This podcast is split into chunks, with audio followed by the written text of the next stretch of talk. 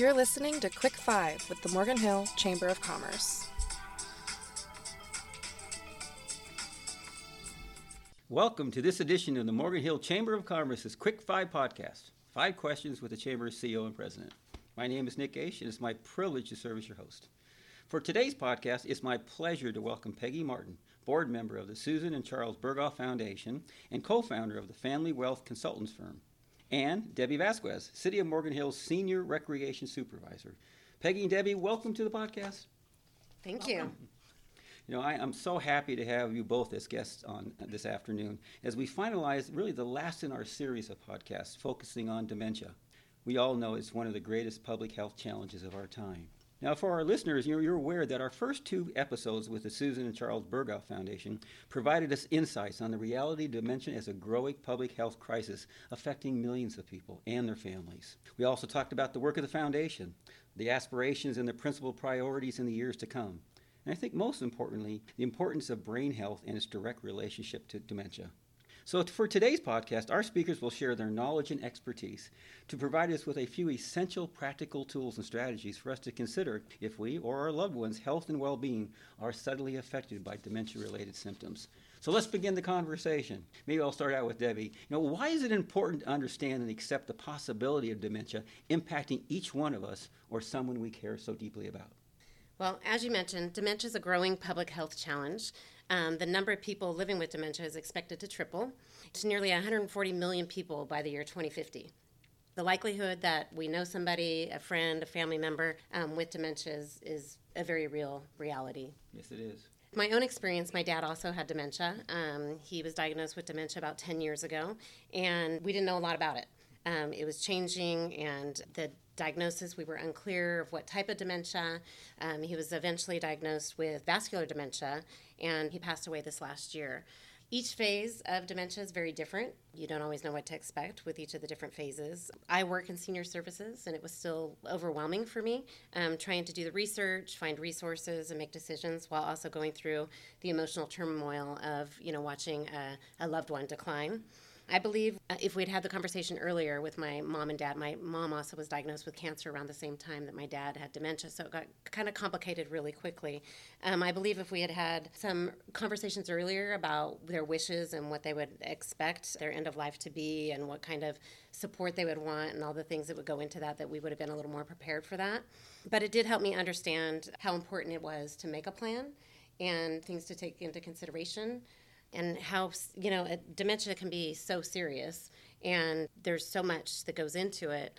It's important to really think about all those things. So you know i wasn't even aware of, of how my life would be impacted by something that my dad was going through in a way not only just thinking about the, the fact that we could lose him but all the steps along the way and also trying to have my own family and raise my, my kids at the same time that i was dealing with my um, adult parents you know, Debbie, thanks for sharing your personal journey. I mean, part of our goal uh, through the, all three podcasts now is to humanize what dementia is, and more importantly, really how it impacts not just the individual that's actually suffering through these syndromes, but the overall family that really surrounds them. So, thank you for, for personalizing it. And, and I know, I, I, know, Peggy, I know you have a story as well. So, I'm wondering if you could share your, your personal story too with us. Absolutely. Thank you, Nick, and thank you, Debbie.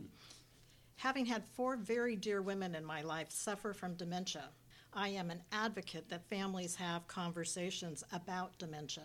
The women in my life were afraid to talk about their health and tried so very hard to cover up their cognitive challenges yes. until they couldn't do it anymore. And it became very evident to those of us around them that cared about them deeply that they had an issue with dementia. The reality is, any of us could be diagnosed with dementia. In my work as a financial planner and a legacy planner with my clients, I want to know that having an open conversation about dementia as a future possibility, a present concern, or a recent diagnosis gives the family an opportunity to understand a loved one's wishes for care and to plan accordingly, to begin the planning. Uh, again, Peggy, thank you for, for sharing such a personal journey. And I think as we walk through, you know, the next uh, really several questions, it's really just recognizing a, as a family member what those signs and symptoms you may be looking at in front of you to be able to help better inform and kind of determine a path that's going to be really just better overall as far as the health and well-being, not only of the individual, but the family, again, that's really supporting that. You know, Peggy and Debbie, based on your vast experiences working with so many individuals and families that are currently navigating the reality of dementia-related symptoms, what advice can you offer to help initiate what I would call that initial dialogue, right, regarding that continuum of care needs to best support them through a very tough journey that may lie ahead? And I can tell you, actually going through that personal journey as we speak today, that initial conversation is so crucial. Having the wherewithal as well as any information to be able to address that uh, with the individual that, that maybe within your own family circle is very tough. So let's talk a little bit about how do you have that conversation? What tools are available uh, for us all? I advocate for every parent to speak from their heart with their adult children, to express their wishes, especially about their health care. If faced with a progressive condition such as dementia, which currently there is no cure for, does the parent want heroic measures or do they just want to let nature take its course, minimal intervention? Communicating this empowers family members to act with the confidence of knowing they are carrying out their loved one's wishes. That is such a wonderful gift to know that you're doing what your parent or other loved one wants you to do. In my own experience, a dear woman who was a widow, had no living children, and was like a second mother to me, named me as one of her healthcare agents. But she hadn't made her wishes for care known to me, even when I asked her. And also, it was not, never listed on the form. When her health failed due to cognitive impairment, difficult decisions had to be made without her guidance. As we all know, death can come gradually or suddenly without warning. Healthcare agents and all family members should be aware of your wishes. What is it that you want so that they can take the proper steps and provide emotional support when the time comes? You know what I love about uh, the message that you're sending, and I'm going to paraphrase some of your comments, but communicating this empowers family members to act. It's really all about empowerment, really feeling you've got the confidence to be able to have this crucial conversation while maintaining the integrity of the individual that is right, in front of you, which is such a tough balance. So, Debbie, uh, please share your, your, your perspective on this. Yeah, so I've found that people are often uncomfortable discussing end of life decisions, uh, whether they fear the loss of a loved one or they've come face to face with their own mortality. However, it's really important to have the conversation so that everyone in the family or on the care team is aware of end of life plan and, as Peggy mentioned, their in- individual wishes. Not everyone has the same needs and wishes, um, which can make the conversation difficult. I might want something different than my mom wants or, or than my dad wants, and sometimes we, you know, we want to direct them that route, but it's really about them.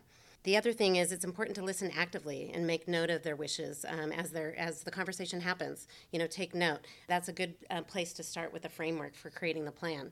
AARP has a great guidebook for these conversations called Prepare to Care. The Conversation Project is another good resource.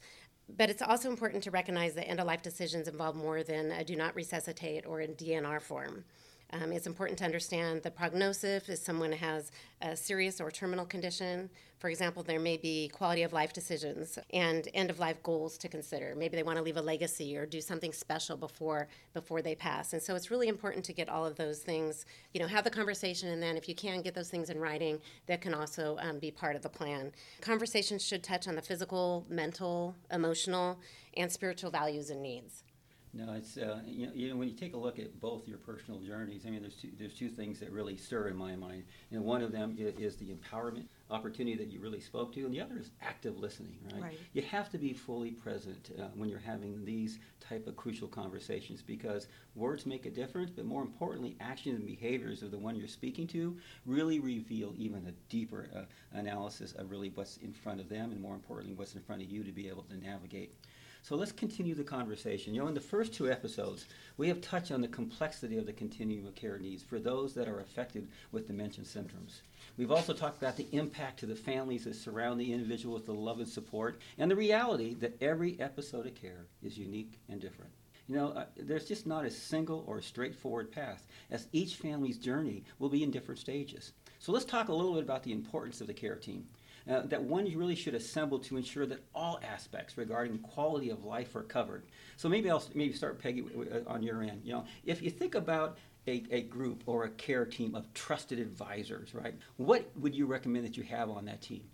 Okay, it is very important for all of us to know our care team and communicate to those individuals that you are considered them your care team and what is their role. I have been asked to be on care teams for a number of clients just to be there as guidance for them, and uh, it's clear what my role is. So I encourage folks when they are creating their care team, whether it be from a advisor perspective or personal family members, that it is spoken to what is that person's role and get their agreement that they want that role because if they don't want the role it's not going to work well for That's anybody right. exactly right so as a financial advisor i collaborate diligently with my clients to know who their trusted contact person is i have to know that because things shift in people's lives i have to know who their trusted contact person is and I have a copy of their health care directive in most instances. I like to have that so I know who's that contact person. In meetings with my clients four plus times per year, I get to know them better than most of their advisors. I don't have a one off meeting just during the year. I talk with them very regularly. So I will know when something has shifted in them, when there's a change that needs to be discussed with their trusted contact person. So I pay close attention to any kind of behavioral change that takes place. It could be very strange spending patterns that they never had before. Mm-hmm. I question right. that. Why, why, why are you asking for this? Because we have had a couple of occasions where they were being pressured to ask for money, either by a family member or by some outside organization. So it's important to keep in tune with that with your with the client base. I also notice when they become distant. They're not focusing with me anymore and I ask into that and say, is it time for us to bring your children in or some other trusted person in their life? Debbie, why don't you go ahead and expand on that? I, I, I know you're coming a little bit from two different perspectives, but mm-hmm. the beauty here is, is that you're unified in, in the themes that you guys work with every day. And the greatness of that, right, is you bring this collective wealth of expertise because what it takes, it really, it takes a true circle of giving to be able to understand the various aspects of what's at hand. And I'm pulling out uh, some adjectives that I think may be important for our listeners. We talked about empowerment. We talked about active listening. Now we're talking about engaged uh, mindfulness, right? right? Of being present as that team leader to be able to connect that network on what's best for the individual that you're serving at this point. But please, Debbie, go ahead and share some of your thoughts on this stuff. Great, thank you. As Peggy mentioned, um, each care team will look different depending on the person. Everyone ages differently. They have different goals, family structure, and a big one is also their financial status. Right. Everybody's different. It's important to include as much information in the plan so that those who are part of the care team, as Peggy mentioned, they know what their role is, they're responsible for caring for the patient or individual, and they have everything they need in order to implement the end of life plan. Um, a lot of times it's asking more questions. Some people live very simply. My parents were very simple, they were very private, they didn't want to share a lot of information. Um, some families are very complex, there's a lot of people involved. There might be mixed families, blended families, and so things can look very different and become complicated. Um, it's, so it's important to be very clear who's part of the care team and again what the responsibilities are. It's also important to communicate so there's no misunderstandings. A lot of times you hear of stories after somebody passes away where the family's fighting over certain things. And if the wishes are very clear and you carry out the wishes of the individual, a lot of times you can avoid some of those um, family issues um, that come up.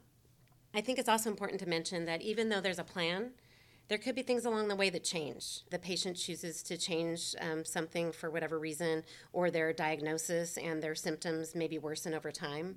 Um, but again, it's really important to have these conversations. Some of them might be just casual conversations, but taking note of that and again, putting that in the plan. You know, actually, I'm going to bring Peggy back in just for a, for a quick follow up on that. And thank okay. you for bringing up the financial, the economic business case of this. And as tough as it is to talk about this when we're talking about a medical condition, we can't lose sight of, of, the financial burden that really is on the shoulders of the family, right? To be able to support the quality of care that you want to see for that individual. So, can you really talk about that? Uh, when we talk about care teams, we typically think about physicians, case managers, social services, uh, chaplains, et cetera. But the economic case is also just as is vital for the families to understand how to preserve that integrity of the quality of life that their loved ones certainly have at that point and want to continue going forward. Yes, we uh, talk with our clients a lot about long term care funding. Many people do not have long term care insurance. It's not possible for them, they can't afford it, or their health won't allow them to purchase it. So, how do we plan for that? And knowing the care team is very helpful. Number one, who are your members? Who are you designating to help take care of you should you get a diagnosis of dementia or some other terminal illness that puts you in a position of not being able to make your own choices? Ideally, we get folks to work with us on a financial plan that covers the long term care funding so that we can say, okay, you, this is your nest egg for long term care funding. Now, many people can self fund for it, a lot of people cannot. And there's programs available more readily sometimes for those that have very minimal asset base to help cover those long-term care costs. So it's a very complex question. A lot of planning goes into it, but the folks that do it, they have peace of mind. No, thank you for, for adding that to, to the conversation. And, and I'm just kind of curious as well. Many individuals with their parents and grandparents really have had health care plans that were designed and executed years ago that may not be up to date with the current present reimbursement issues, et cetera, that are running on the plate. How much time do you spend actually just re-examining existing profiles and financial plans of a really great time and effort that was spent, say, 20 years ago to help preserve that integrity of quality of life that in today's time is nowhere close to be able to understand the funding needs to be able to actually maintain that. That's correct also, Nick. Good question. Um, what we have done in our financial planning practice over the years, years ago, we would do a financial plan and give a beautiful binder with the client's name on it and would get put on a shelf. Yes. Never yes. to be looked at again. I again. remember one in my house as I was growing up. That's not how we do it anymore. We have very sophisticated software, and we usually are updating our plans at least annually to be sure nothing has changed. Or as changes have taken place, we've recorded that in the plan because it could make a difference for long term longevity of money. Are you going to have enough money or are you going to outlive your money? You know, historically, as you mentioned, folks that are much older right now, they didn't do this kind of planning and they didn't think they were going to live this long. You know, my dad's 101, and he didn't think he was going to live this long. That's right. That's right. And we didn't plan for it properly. So you know, let's actually just stay on this track, if that's okay for a second. I mean, I know that I, as, as I was growing older, you know, I always heard my dad say, you know, son, you got to get your affairs in order.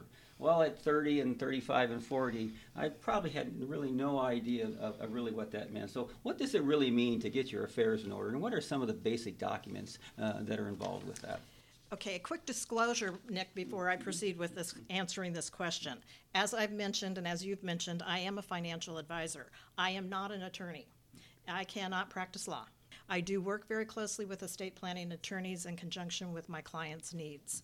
So, some of the documentation and information to be shared with your trusted person or persons is your contact information for your estate planning attorney and other professional advisors arrange a meeting with these people. Once you know if you've gotten a diagnosis, arrange it sooner rather than later while you're still able to participate and your wishes can happen the way you want them to. Get all of your documents together, your living trust, your will, your health care directive, your durable power of attorney, checking account and brokerage account statements readily available, a net worth statement, review your beneficiary designations. I can't stress that enough, that the correct individuals have been named on retirement accounts, which is defined as 401ks, 457, 403bs, IRA, Roth IRA, and inherited IRA life insurance contracts, annuities, any account that has a named beneficiary, double check it that you have the right people. Big disappointment can happen when that has not taken place.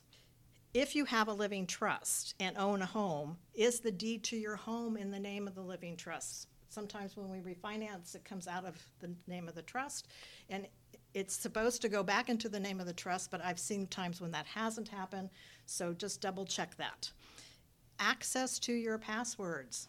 That is probably a real important a new development in our lives that we need our passwords and somebody else that you truly trust, absolutely trust, needs to have access to that when you are diagnosed either with a terminal illness or with dementia. And I would suggest maybe before then, as you're aging, that you want somebody that you really trust to be able to have access to that. The other thing that has come up frequently is people don't know the names of doctors. They don't know what their medications are and medical insurance cards. So it's critical to have a doctor list, medication list, and your medical insurance cards readily available. And spiritual advisors. For some folks, this is so very, very important to them. They're going through a transition with their loved one. It could be traumatic, it could be huge grief that they're experiencing, and they need some guidance. So that is such a critical component.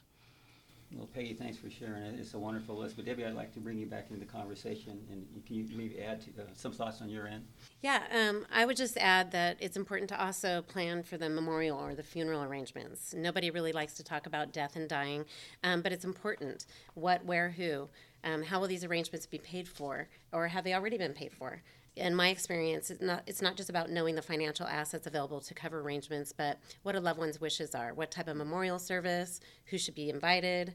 Where should it be held? Is it a burial or cremation preferred?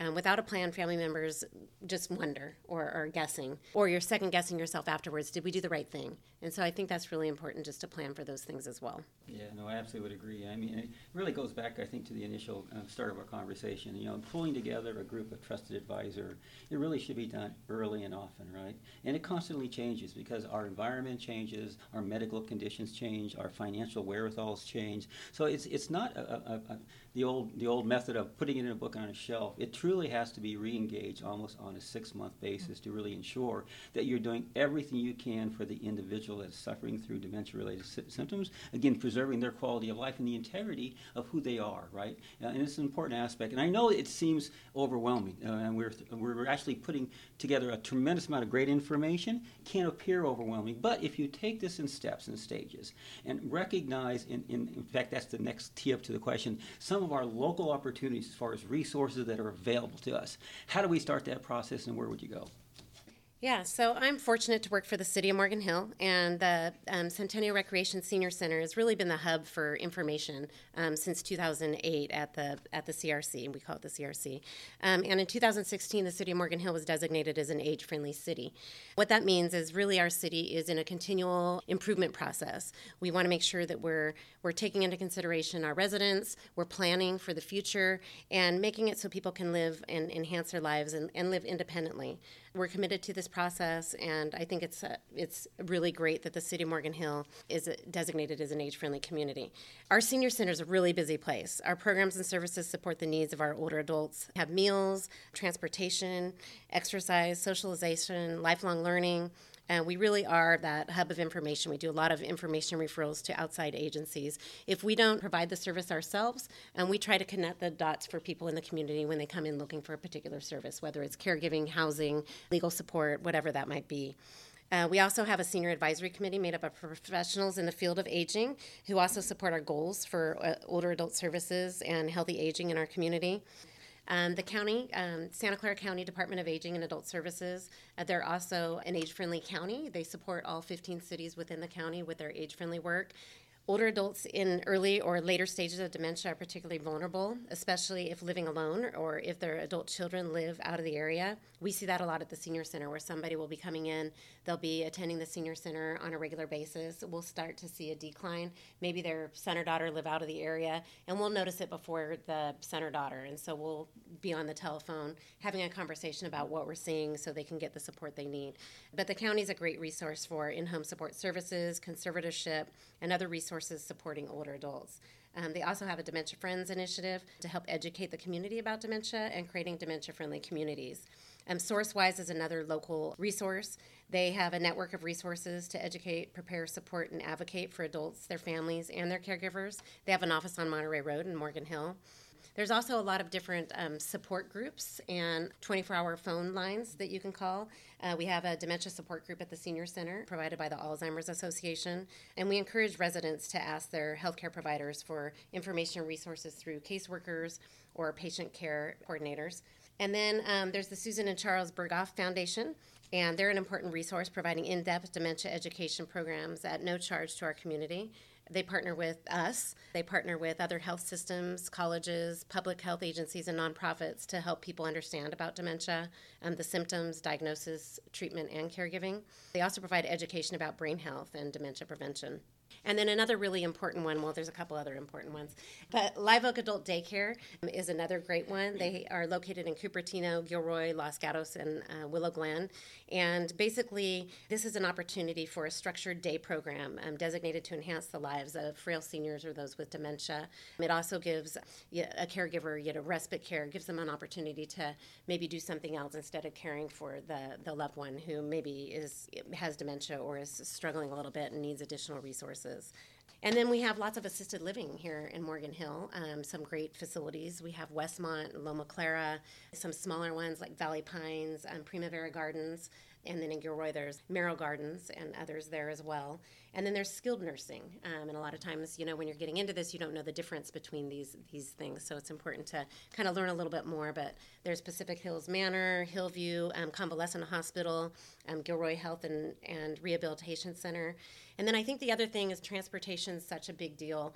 Um, when you lose your ability to be able to drive, how do you get places? How do you how do you get to the senior center to just go have your lunch and meet your friends, or go to church, or go to the grocery store? It's important to figure out what those options are. Is is it your loved one is going to be taking you everywhere? Is it your son or daughter that's going to be taking you? Are you going to use VTA paratransit? Are you going to use the our program? We have a volunteer driver program called Ride. How are you going to provide um, transportation to be able able to get your prescriptions or get to the grocery store. And caregiving. Caregiving's huge. Are you going to want a caregiver to come? I mentioned my parents are very private. Are you going to have somebody come into your home and um, you know be a caregiver for you there, or are you going to want to go into assisted living? And I mentioned some of those assisted living um, places that can provide that level of support. There's uh, caregivers, private caregivers, and there's also you know companies that provide caregiving who do a great job, like Home Instead and Visiting Angels. We have a resource fair that we do every year where we have over 75 vendors from the community, nonprofits, lots of the organizations that I mentioned that come together, and we're able to provide those resources to the community. Um, it's a great opportunity for us to just educate the community on what's out there, and we'll be doing that again this year as well. That's great. Did you want to add in here, Peggy? Yeah, dementia is progressive, and as it progresses, abilities decline, and decisions have to be made along the way to accommodate a client or a loved one's changing situation while keeping them safe and comfortable. This often requires a transition in housing, caregiving, transportation to and from medical appointments. That's a big one. Mm-hmm. It's a huge one, especially if the person has become immobile and they can't get around well. For people with dementia, routine and familiar surroundings are so very helpful. So, um, three resources that I have found personally and used are Caregivers Count, which now is an online toolkit to help assess the needs of family caregivers, Care Patrol, and A Place for Mom. Both organizations assist with providing senior living options based on care needs and quality of life. And in my own personal life, that has come in handy on two occasions where I've been able to place two loved ones into board and care residential homes with, with their guidance. And for every family out there, there are an infinite number of possibilities of what may be needed and how best to take care of their loved one. And again, the more you've had the conversations, the more you know what your loved one wants, even if they can no longer speak for themselves. Being informed can be very proactive and caring, and it is very prudent. You know, uh, it, it's it's just wonderful to be able. So first, thank you for sharing all the resources as well as the tools and some of the strategies uh, for individuals that are beginning this journey to be thinking about. Uh, it, it certainly can be an overwhelming aspect of life, but please know uh, for our listeners that you're not alone. Uh, and more importantly, we're fortunate to live in Morgan Hill that's been designated right as an age-friendly city. We have a wonderful senior center under Debbie's leadership that has a tremendous amount of resources and staff that you will continue to share to our community.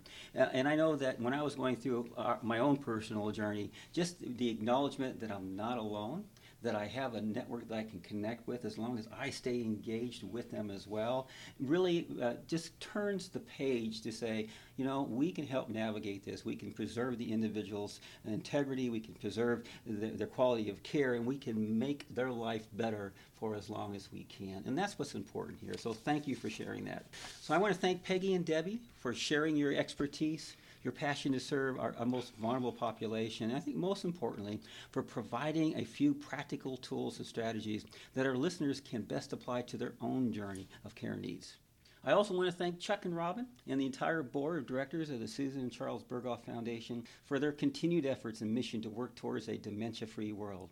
You know, this is the third in, in, the ending of our current series. We'll have you back maybe a, a, year from now to take a look at some of the advancements. But I wanted to thank you for shedding the light on LBD, which we know is the second most common form of dementia. I want to thank you for your work with physicians, scientists, and caregivers focused on breakthrough research and, as importantly, the educational piece to not only inform the family but inform the community on how we can navigate the waters that are ahead. So thank you so much. Knowing that the Susan and Charles Berghoff Foundation and its partners are working together for a, a dementia free world certainly is a reason for hope.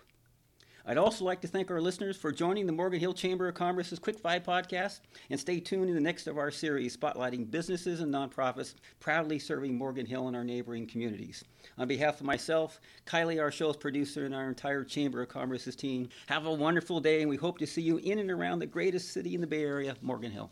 Debbie Vasquez is the recreational supervisor for the City of Morgan Hill and works closely with the Susan and Charles Berghoff Foundation in helping the seniors of our city.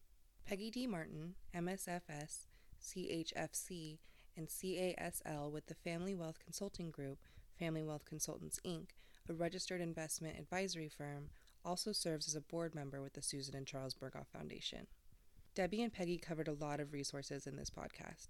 Links to senior services in Morgan Hill and in the greater Santa Clara County will be provided in the show notes of this episode. There will also be links to some of the great resources we mentioned today to help you in navigating those difficult conversations with your loved ones. If you or a family member is struggling with symptoms of dementia, please see your doctor. Do your best to prepare yourself and your family for the later years of life and for what comes after by having the conversations now. The more closely you pay attention to your health, and the more you prepare yourself and your loved ones for what happens if it declines, the better off you'll be. Thank you to the Susan and Charles Berghoff Foundation for joining us in this three part series highlighting the prevalence of Lewy body dementia in our world today, the importance of brain health, and the ways you can be prepared as an individual and as a family member if a diagnosis like LBD or any other degenerative disease should come your way. The Susan and Charles Berghoff Foundation is able to do the great work they do because of funds gained through grants and through donations from the community they serve. So if you'd like to give some money to support them on their journey to a cure for LBD, visit www.berghoff-foundation.org forward slash donate. The Susan and Charles Berghoff Foundation will also be speaking at the Morgan Hill Chamber of Commerce's Good Morning Morgan Hill Networking Breakfast. So if you'd like to hear more from them, please come out and join us at the CCC on September 1st. A link to register for breakfast will also be provided in the show notes. Thanks for listening to Quick Five with the Morgan Hill Chamber of Commerce.